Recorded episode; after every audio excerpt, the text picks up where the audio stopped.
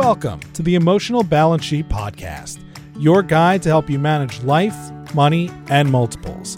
Each episode, host Paul Fenner, Tama Capital's president and founder, and the proud parent of four amazing children, including one set of triplets, will provide insights on successfully sustaining an active lifestyle, career, and family through comprehensive wealth management strategies, financial education, and lifestyle planning, specific to parents raising twins, triplets, and more. Learn more, subscribe to the show, or connect with Paul at tamacapital.com. This podcast is for informational purposes only and should not be relied upon for investment decisions. Clients of Tama may retain positions in the securities discussed in this podcast. How do you help your kids determine what they want to be when they grow up? Furthermore, how do you balance the emotional and financial sides of going through the college planning process to help them find their way? These are questions that almost every parent and family wrestle with when it comes to raising kids. Fortunately, there are professionals to help parents along this journey, like Holly Bennett, a high school guidance counselor and licensed counselor with multiple master's degrees. One of the hidden secrets of any planning, be it financial or personal, is the pressure it can take off of you, and planning for your kids' college is no different. Like wealth planning, the best time to have conversations regarding college planning is early and often.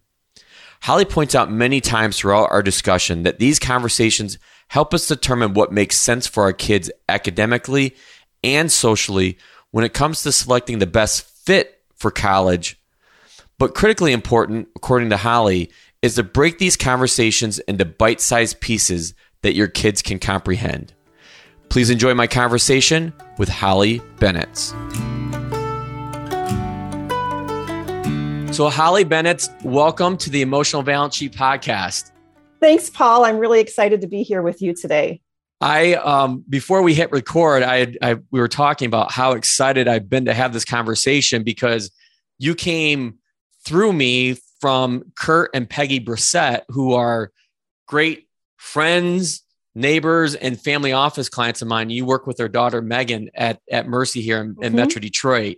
And Peggy couldn't talk highly enough about you. So I've been looking for this for a while. So I'm glad we finally made the time. Absolutely. Absolutely. I love working with high school students, and I always love to find those connections with people between, you know, how everybody gets connected, because we're all connected in one way or another. That's right. And we think that those connections are long. You hear about the Kevin Bacon 6 degrees of separation. And I think we're down to like 2 or 3 these days, it seems like. Absolutely. Absolutely. So, why don't we start with your background? Tell us who you are, what you do, and I'll put a link to your LinkedIn profile. And when people go there, they'll see your name and they'll see a lot of letters after your name. So walk us through what all these things, all those designations mean, because I have the same problem or same benefit, I guess, in my industry as well. So absolutely. I'll let you take it away. Thank you so much. So I've been working with high school students for over 20 years. It's my favorite population to work with. And what got me here is just finding ways to expand what I do. So I started after college working at the university level in housing and residence life. And I realized I wanted to work with younger students, but what my degrees were in. So my first master's degree is actually in higher ed administration. That wasn't getting me to work with high school students, right? Like I was going to school to work at a university. So I eventually went back to school and got a master's degree in school counseling. So that's one of my master's degrees. And then I'm also a licensed professional counselor here in the state of Michigan. And I'm a nationally certified counselor. So I can do some emotional counseling as well, but I choose to keep my practice and the work I do outside of Mercy High School on the college planning aspect. And then at Mercy, I love to walk with my students on their high school journey because high school is such an exciting time. It really is. There's highs and lows, but there's just such cool things that happen in high school. Yeah, I'm getting closer to those roller coaster years, but I feel like I've lived. That's the great thing about what I do and the tremendous families that I've worked with over the last, 20 plus years. What I do is seeing the growth of those kids really, and how I become so attached to them and seeing them go through grade school, middle school, high school, and then through college, and then starting their own careers and adventures. So it's it's definitely one of the highlights of what I do. And I'm sure it's one of the highlights of what you do as well. Absolutely. And one of the things I love about the college process and on that journey is this is for some students, the first big decision they're making, right? It's the first time they really have to step back and think about, who am I? Who do I want to be? And where does that take me? And like most things, it is one of the biggest emotional decisions that they're going to make. And that's what I always talk about with parents when it comes to college planning. There's a very emotional component and a very financial component. And sometimes we get those wires crossed where the emotional side takes over more so than the financial side. And sometimes vice versa, the financial side of it gets more attention than the emotional side, which I think there's a balance there. And I think we'll end up getting on striking that balance or topic throughout our conversation. Absolutely. So why don't we kind of start there with one of my first questions I had for you was what are parents missing in helping their kids prepare, search for, and apply for college? So if you take them in those three buckets, why don't we dive in right there? Absolutely. I think one of the things you mentioned about the emotional aspect is really key. This is a process that is really turned into fear-based, right? And when you talk to students, they're talking about, I'm afraid I'm not going to get anywhere. Parents are into the fear as well. We see, Facebook posts, because as parents, we're usually on Facebook. Students are on Instagram, and you see where people are going, and you're wondering if you're going to measure up. And so one of the things that we miss is when we focus on that fear or what would happen or what could happen next, we're missing part of the joy of the journey. And I know that sounds kind of cheesy and cliche, but to sit down and really start to have good conversations with your student or your son or daughter about what they're looking for. Where do they find joy? What do they like and what they don't like? We also forget high school is a great prep to prepare for the college. Everything that's being done in high school is to get you ready for the next step. But if we get so focused on the fear, we miss those important steps. So I think that's one of the key things is like really step away from that and try to enjoy the process with your student. That's got to be extremely overwhelming because of the amount of pressure. And I know you have a front row seat to this from that aspect, and I do as well from the financial side, right. But there's so much pressure. And how do you help parents, families, both parents and students alleviate some of that pressure? Right. I think some of it is just talking the sheer numbers, right? A lot of what we hear about, there's not real stats to back up. And when I say we hear about, these are in conversations. We're on the golf course. We're at the swim club. We're grocery shopping. We're at a parent meet function, whatever it might be. More than half the colleges in our country accept more than half of their applicants. So we hear most about in the news, these highly selective schools or highly rejective, right? Where they're taking less than 10% of the students that apply. Most schools are taking well more than 50% of their applicants. And so we start to look at what makes sense for your student. Like, let's step away from those numbers. You could solve world peace and still not get into one of those highly rejective schools. But there are other schools out there that are going to give you a similar experience and you're going to feel just at home with. So it's really focusing on the individual student and where they're at and not also getting caught up in what other people are doing. I have an outside small private practice.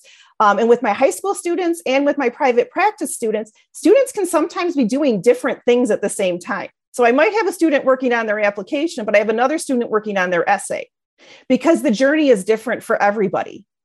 In the end, we all get to the same result, completed applications. Well, I have my own personal story is it goes back to those highly selective schools. So I had planned on going to Notre Dame since I was, 9 or 10 years old, maybe even earlier than that. And I did a horrific job of planning for college because you know what I did? I just planned. That's where I was going, come hell or high water. And then I didn't get in. And this was I graduated high school in 1994. And I didn't know what to do. Mm-hmm. My backup plan was actually to go to IU down in Bloomington until I realized, oh crap, there's no financial aid for really out-of-state students. Oh, and by the way, the cost to go to IU out of state was just as much to go as to go to Notre Dame at the time. And, you know, I think I look at back at that situation and think, well, how did I get missed? Like, I was a really good student. I seemed like I was on top of things, but somehow I slipped through the cracks where no one was helping me. And do you see that often? Or, and how do you not let kids slip through the cracks? Right. So I think it's having those conversations early and often, right? It's never too early to start talking about college, but we have to frame how we're talking about it. I'm not going to ask my seventh graders, what college do you want to go to? Or my ninth graders, if when they're ninth graders, like those are not questions I ask, but what is it you like about school? What don't you like about school? When we go on family vacations, if there's a college nearby, we walk the campus. So that's my kids, awesome. Right? Because they need to see what's out there. Sometimes we'll do an official tour and they roll their eyes because it's really for me at that point when they were younger, but we always walk college campuses just so they can get a feel of what this looks like and what this feels like. And even if you don't go on family vacations, look around your area. There's plenty of college campuses that you can just walk, go have a picnic on a college campus, like just those kind of things to just start that exposure. And try to step away from that one dream school. There are multiple schools that students will match with. There are over 2,500 four-year colleges in the United States. That's a lot of places to match 100%. And I know I usually share with my students when they're struggling, as I tour campuses, and before COVID, I would go to 9 to 10 college campuses a year on average. There would be campuses I would walk on and I'd be like, oh my gosh, had I known this was here, I might've applied here. Of course I didn't. That was, a long, long time ago. That was over 30 years ago. But it's those kind of things that, so stepping away from that one dream school, there's multiple right fits. And when we help students build a college list, it's really about where do you want to go? I want a student to have a list, and the average student applies to 6 to 8 schools.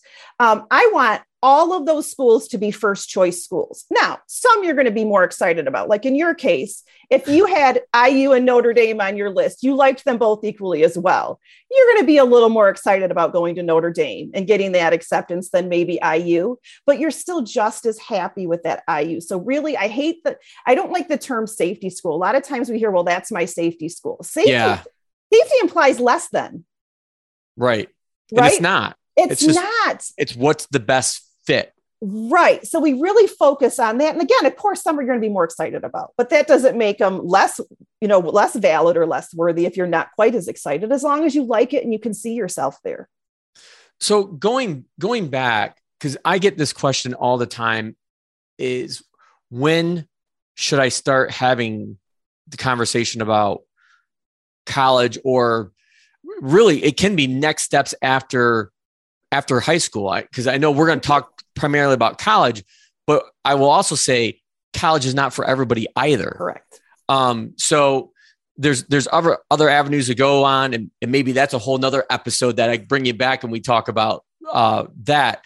But when the question going back to when should I start having that conversation with my kids, and how do I start having it? And I'm assuming that there's different stages, that the questions and that's kind of a 2-for-1 question here. When should I start having that? And what questions should I be having?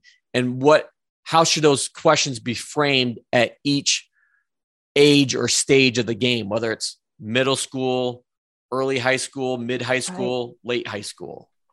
I think one in the early ages, so that 7th and 8th grade timeframe is just really like, if there's something your student enjoys doing, wow, like, did you know there's careers that can go with that? And then how do you get there? Well, this is the pathway to that. And sometimes it is college. Sometimes it's an associate degree. Sometimes it's a certification, right? So really taking what they like to do and what that can look like at the next step. Just having those early conversations. If you happen to watch college athletic events with your student, on a weekend. Talk about what that's like outside of that, right? So you're watching the big Michigan game on a weekend, or a Michigan State game. Got to give equal props to both of them, yes, right? So Michigan or Michigan State game. And, you know what happens when these students aren't on the field? Do you know what they're doing? This is what their goal is after. So really paint the picture of how encompassing this is. And then probably the biggest way you don't want to introduce it, and it happens all the time, and I have to bite my tongue as a parent as well, is when a student is struggling academically, you don't say that you'll never get into college, right? So because now I'm not good enough. Also, this, if you keep doing this, you're not going to be ready for college. High school's hard. And the reality is I'm not sending my sophomore to college next year. There's like 2 years before a sophomore has to go. And I don't have a sophomore, but all my kids are mine. Right. So sending them to, there's things that happen, and it's a scary thought when you think about going off to college. Even if you're living at home and going to college, there's a lot you have to manage on your own. And so that just adds to the fear. So it's talking about the activities, right? So as a ninth grader, we should be talking about, what do you want to get involved in? What are the activities you like? Is there something you want to let go of? It's okay to say goodbye to something you've done. Just because you have played soccer, up until high school, it's okay if you're not finding joy in it to let it go. What are we going to explore instead of that? What classes do you like? Teaching students how to advocate for themselves. So if a student is struggling in class, helping them draft that email to a teacher. And these all are ways to actually not only prepare for college, but when students talk about, I'm really afraid to go to college, how am I going to manage? Then you have things in your tool belt that you can say, oh my gosh, remember when you had to do this with Miss X? That's exactly what you're going to do in college. And you were doing that in 9th and 10th grade. Yeah, I have to constantly remind myself, and Teresa and I do this to each other all the time, that our triplets are going to be 12 in December, or plus one's going to be 10 in October. We're still dealing with these individuals that do not have fully formed brains. Correct. That will go all the way up to college and high school and beyond. It sure does. And that's one of the things I think that's when we break the whole college discussions need to be broken down into small, immediate things. Because our teens don't have the ability to process information that's 18 months now. So as I start to work with my seniors, so all these students are going to come back to me in the fall, and I'm asking them to make decisions for something that they're not even going to attend from a year from now. So you have to break everything into very small chunks. And this is why we're doing this. I think also, instead of framing like the question, what do you want to do when you grow up? So let's talk about career, because that's scary for students as well. When you start to focus, I don't know what I want to do. What's out there? Like, you're a financial planner, Mom, you're a counselor. Maybe I'll do that, whatever it might be. Focus on the classes they like and how that could lead to something. There are new careers right now developing every 18 months. Not jobs, actual careers. So by the time our students, I have a senior right now, by the time she graduates next year, there will be a whole new set of careers that have unfolded that don't even exist. So really, what do you like to do, and how can we teach those skills?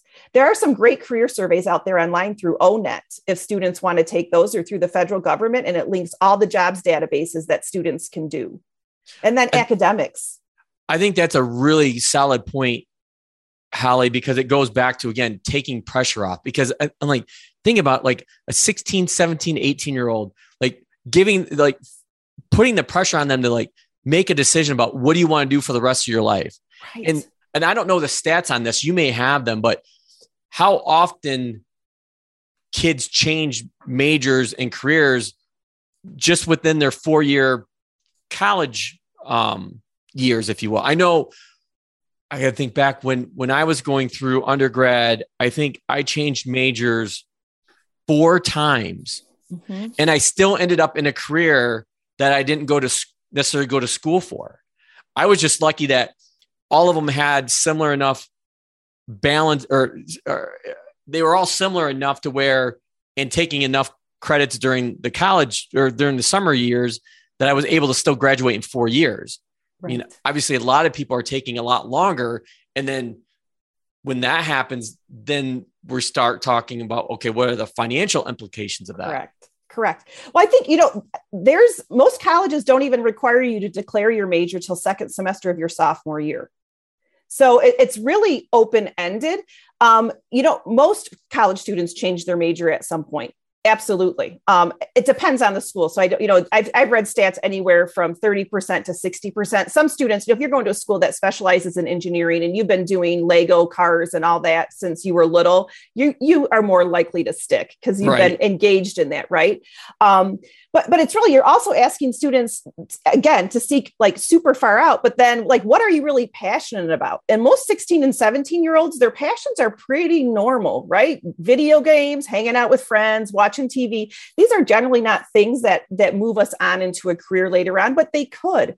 So really taking that pressure off to say, you know what, you're going to go to a school and let's look at how a school will help you figure out what you want to be. So sit down and pull up the local school and look at programs for undecided majors. There's some really cool programs out there where colleges are helping students figure out who they want to be because they know they're going to change their mind.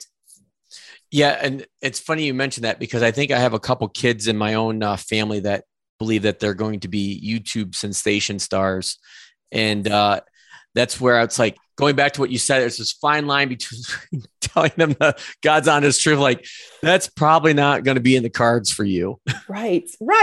But you love to do this work. So how can you share your joy and your message and what you want to do? Like, what are other ways you can do that? Did you know that you could do this by being a corporate trainer? You could do this by being a motivational speaker. You could be a teacher. Like all of those things are kind of this. You don't have to be on YouTube to be an influencer. Good point. Yeah.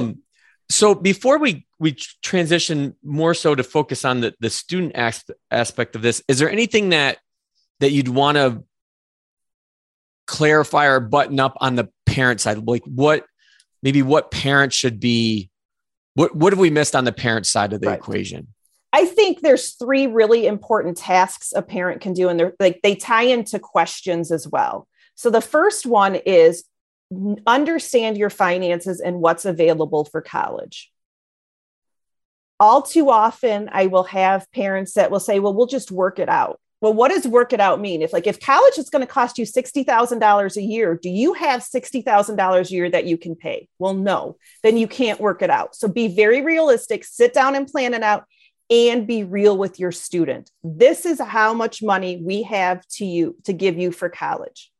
If you're not taking out loans as a parent, you upfront with your student that you're not going to take loans out as a parent, whatever it might be. So really, before you get into the meat of the let's look at colleges, have a really good idea of the finances. That is key. The other two things I think are great questions to ask because they help your student understand who they are and not in the heat of the moment. So when your child experiences a failure, and we all experience this failure, you're not going to answer this question. You're not going to ask this question, but after a little bit and they've stepped away, what's the one thing you've learned about this?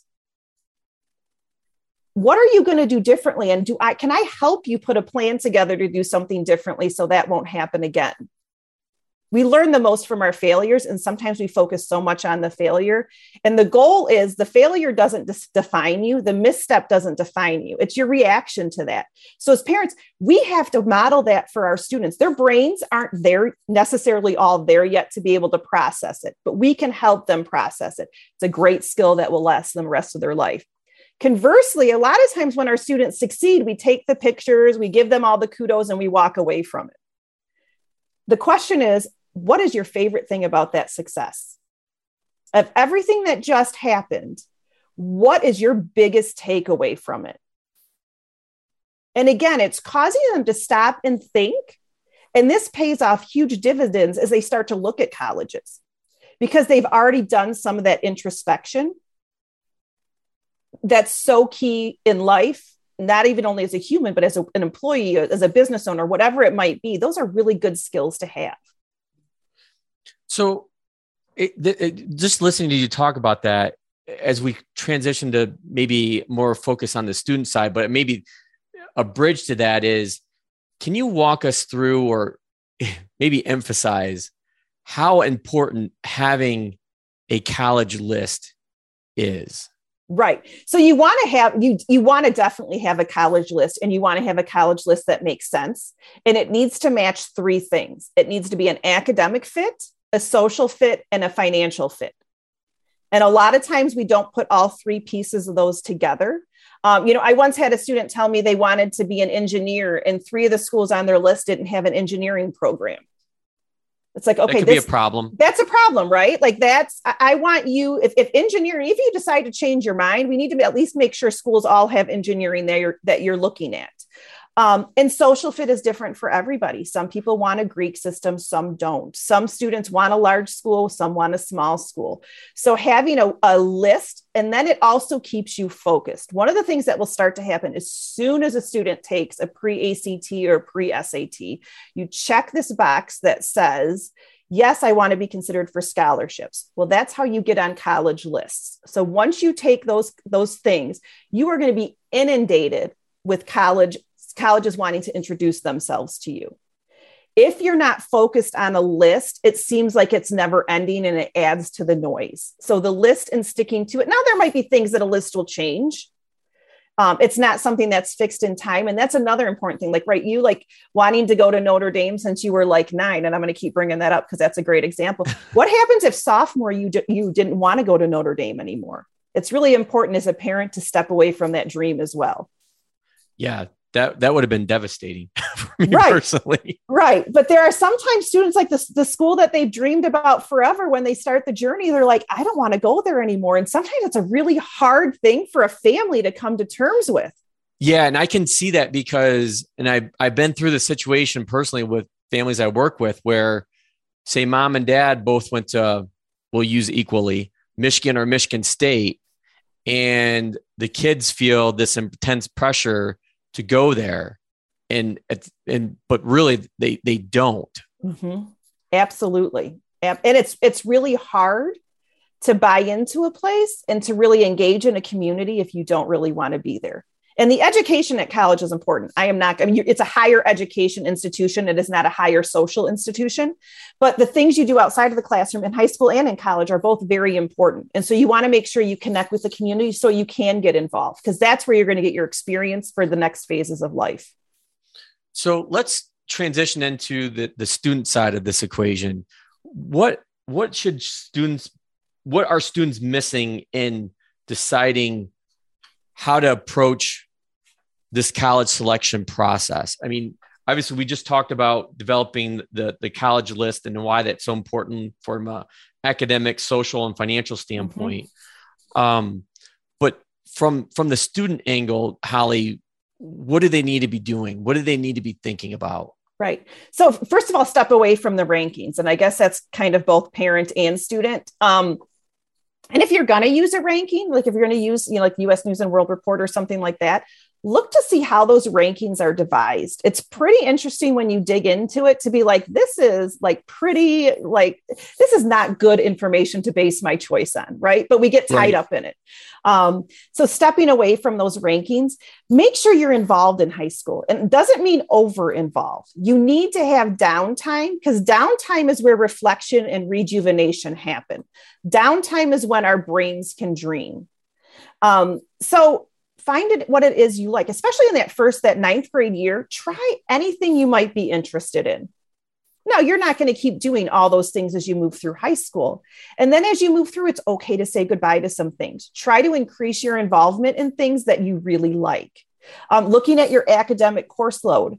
Does it make sense to take AP or honors classes if they're offered at your school? And how does that fit you as a student? So those are the things a student can do. Don't get into, my best friend's applying here, so this is where I want to apply, or my significant other at the moment is applying to these schools.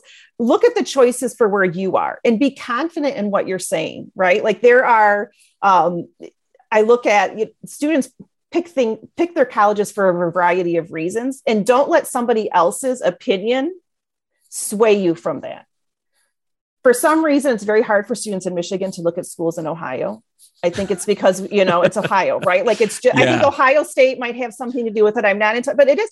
But so if a student wants to go to school in Ohio and you really want to be at one of those schools, don't let your friends tell you like, oh my gosh, I can't believe you want to go to school in Ohio. There's a lot of great colleges in Ohio. You know, it's funny that you mentioned that because of the diversity of families I work with and my own personal growing up and biases.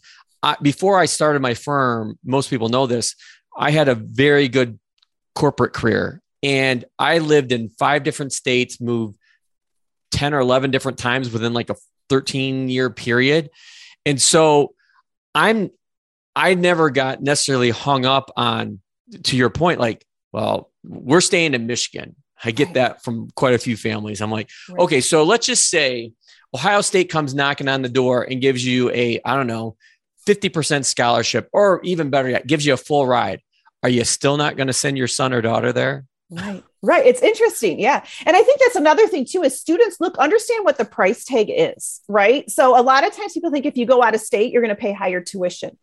It's only going to be at some schools that are out of state public schools. Mm-hmm. If it's a private school, it costs you the same to go to that school, whether you're in state or out of state. So really, what is the true cost of attendance as we're looking at that financial fit piece? And there's calculators online that can help you do that. And your school counselor can help you look at those things too. So that's part of the piece as well. What does this really mean? And just because something says it's $60,000 to go to the school, look at what the average student is paying. You might find that it's cheaper than going to an in-state school. Yeah, I was just going to say that, because that's where, when it comes to the college planning that I help families work on and do, that's a common misconception that, okay, private school is going to be too expensive. And in fact, you probably know this just as well as I do, Holly. Sometimes, especially with kids with high enough academic standards, they will end up paying less at a private school than they do at a public school, because they can get more financial aid from that private school than they can that public school, say a Michigan or Michigan State. Absolutely. I see it all the time. Absolutely. So really sit down and look at what that means, and just don't waive a school off because of the cost. Look to see what the end result. Now, an out-of-state public school, you're less likely to get scholarships to, right, especially if it's a school that's more selective. Just like, you know, if you look at the sticker price of what a student will pay to go to Michigan or Michigan State if they live out of state, you would gasp, right? Yes. They want your out-of-state tuition dollars. Yeah. I don't know if you've seen this, but I've, over the last 3 or 4 years, I've seen a lot more interest in kids from Michigan, because I work nationally, mm-hmm. but I'll see more interest from kids here in Michigan, the Midwest, if you will, wanting to travel down south to those SEC schools, whether it's Bama, Florida, Tennessee, yeah. And likewise, I will have families out east or even out west that will want to come to the Midwest. And, you know, a lot of people will shake their head like, why would they ever want to do that? I think it's a different differentiation of experience, right, not only from a geographic standpoint, climate. People know that each corner of the states is different. And they want to open themselves up to being exposed to different political ideas, social ideas. It's very interesting. And it kind of just goes back to, what criteria are you putting together when you're putting together your college list? Absolutely. And so it's really important to know who you are and ask those questions, right? Are you looking for a big school or a small school? And most students don't really totally no, because you're an expert in the high school you go to. And so I always come back to where the student is the expert. What have you liked about your high school? What don't you like? If I have a student that's like, oh my gosh, my favorite thing in the entire world is being able to have discussions in class. Well, this is a student that probably at a super huge school may not be as happy, because those discussions may not happen till later, right? What are the activities you like? You know, if I love to snowboard, well, then why are we looking at schools in, you know, Arizona where there's no, you know, or, you know, I guess there's Flagstaff, so you can get to the mountain, just get to Sedona, but you know, what are we like? Don't put Alabama on that list. Right. Exactly. So let's look at what makes sense. And I think one of the things, you know, between our time and yours and now going to college, the internet wasn't there, right? I wrote my name on a postcard with a social security number to get information from a college, right? Yes. Like that's what we did. Now there are so many search engines that the world has opened up. And so I'm able to see more of what's out there. And if you're thinking, you know what, I've lived in Michigan my entire life, or I've lived in Southern California my entire life, I want to see what's different out there. And I can experience that in college. The other thing, though, to think about with that is from the cost perspective, if I send my child to Alabama, or if I send my child to Tennessee, how easy is it for them to get home?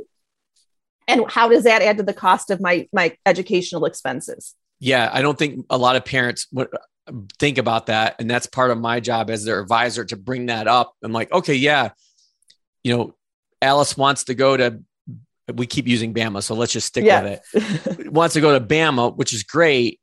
Gets in, gets, you know, the cost is all, everything aligns up. But like, do you realize how much a plane ticket back and forth is from Tuscaloosa, or like how many stops that she may have to make? And, you know, do you really feel comfortable having her drive, you know, 20 hours or you driving 20 hours, whatever it may be. So, and it starts to make changes as to what your family structure is then too. Student may not come home for Thanksgiving. Right. And there are one of my neighbors, weekends. It's funny to bring that up. One of my neighbors is a good friend of mine. His daughter is going to Arizona State. And it's his second, he's got four kids. So this is his second oldest. His oldest is actually at Michigan State. And one of the things that he mentioned to me is like, I'm not going to have that opportunity to go up to Michigan State like I do for his older daughter and, you know, have lunch or have dinner or slip, you know, $50 in her pocket or something like that, or do her laundry and just have conversations like one-on-one like that with his second oldest. That's going to be, you know, a plane ride away. Right. And he's like, I'm going to have a hard time with that. I'm like, I would too, but luckily we're neighbors and we'll still be at the bus stop next year together. There you go. We'll be able to talk through some of these things. Right. But it is. So that's an important piece to think about as well as you're looking at a college is how far is too far. Yes. And for every person that's different, for every family that's different. And again, honoring that, right? Like there's nothing wrong. There's nothing, there's no wrong steps in this. There's no wrong college. Like I would say even if you attend a school that you end up not liking, you can transfer. You can always transfer. How many of us as adults have left jobs that haven't been the right fit or a new opportunity arises, right? What a great skill to teach a young person. Yep. You made this. And I always tell students, you are making the decision for the person you are today. You might be a different person later on and you might make some changes, but you don't beat yourself up for the decision. Like high school is a great time to have this, right? I wish I would have done this in ninth grade. Well, did your ninth grade self want to do that class? No. Okay. So then let your ninth grade self off the hook. There are many things I would have done in my youth that would be different. Right. So give your ninth grade self a break and thank her for the chances she took or he took, and let's move on from it. Yeah. Those are all excellent points. One thing I want to come back to that you brought up was how does a student and parent, I guess, go through the decision-making process of whether they start taking AP and honors courses in high school? Because obviously, you know, with the AP classes, could be a fairly substantial financial component to that. You know, I've had lots of families that have had their kids start college at sophomore or even like second semester sophomore levels because they had all these AP credits. They took college classes during their high school years. And boy, does that make a big financial decision. Right. I've had kids get through, you know, we talk about, you know, kids taking more than 4 years to get through college. I've had two or three, incredible examples of kids getting through in three and a half years. Right. Right. So I think, again, this is all listening to your student and listening and not trying to buy into or get into the hype of what other students are taking. Right. And some of it's going to depend on your school. Like at my school, we don't even have AP classes pretty much until the junior year. So that's not even a conversation we have. So it's really working closely with the school counselor as you're building the schedule. What makes sense? You know, don't take AP Chem if you don't like chemistry. If you love history, then let's look at doing some honors or AP classes there. You want to make sure that you're challenging yourself, but that you're also not over challenging yourself. If you're spending hours and hours and nights studying, then maybe adding more AP and honors classes to your life isn't the right thing to do. Cause then it's that pressure. That's the pressure. I think the tough thing is, you know, for some schools, you need to have the AP or honors classes to get into. If your school offers them, not every high school offers them, but if your school offers them and you're looking at some of the more selective schools, they're going to want to see, they call it rigor, that you've been challenging yourself with rigor. For some students, taking, you know, those classes makes absolute sense. For other students, they're challenging themselves just fine in the traditional curriculum. So then it's building a college list that matches that and realizing where you go. There's a great book called Where You Go Is Not Who You Are. And I love that book. And you can have amazing, amazing opportunities in college that may not be a college that you see on a Saturday afternoon or in this student got into all these schools lists that you see at the end of every application cycle. So it's really, it's a very personal choice. If you're not doing any homework and you are pretty much coasting through high school, then you need to make sure you're taking AP and honors classes because you're not challenging yourself. And part of high school prep for college is how do you learn to study? How do you learn to time manage? Yeah. We had one of my very first guests on the show was Sandy Hottie, who was a high school honors English teacher.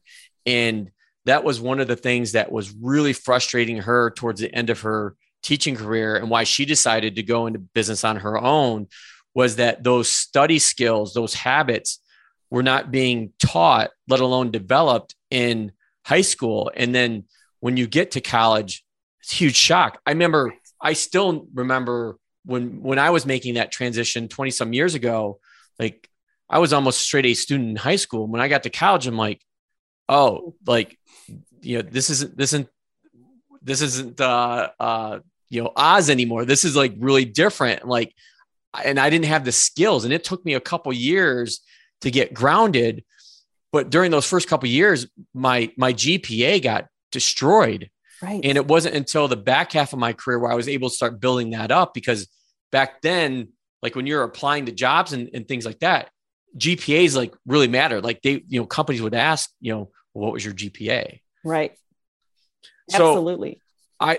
If you recall, before we started recording this, I'm like, we're going to have a really hard time to keep this under an hour. And I'm looking at my list of questions and I'm maybe like halfway through. So we're definitely going to have to get you back on, Holly, but I would love to come back. The one topic I want to get to, before we get to my closing question is I would like you to walk our audience through what your business is, that you also do. So granted, you're full-time counselor at Mercy, but then you also work with families outside of that one-on-one through your business. So I'd like you to talk through that, what it is, how parents find you. Mm-hmm.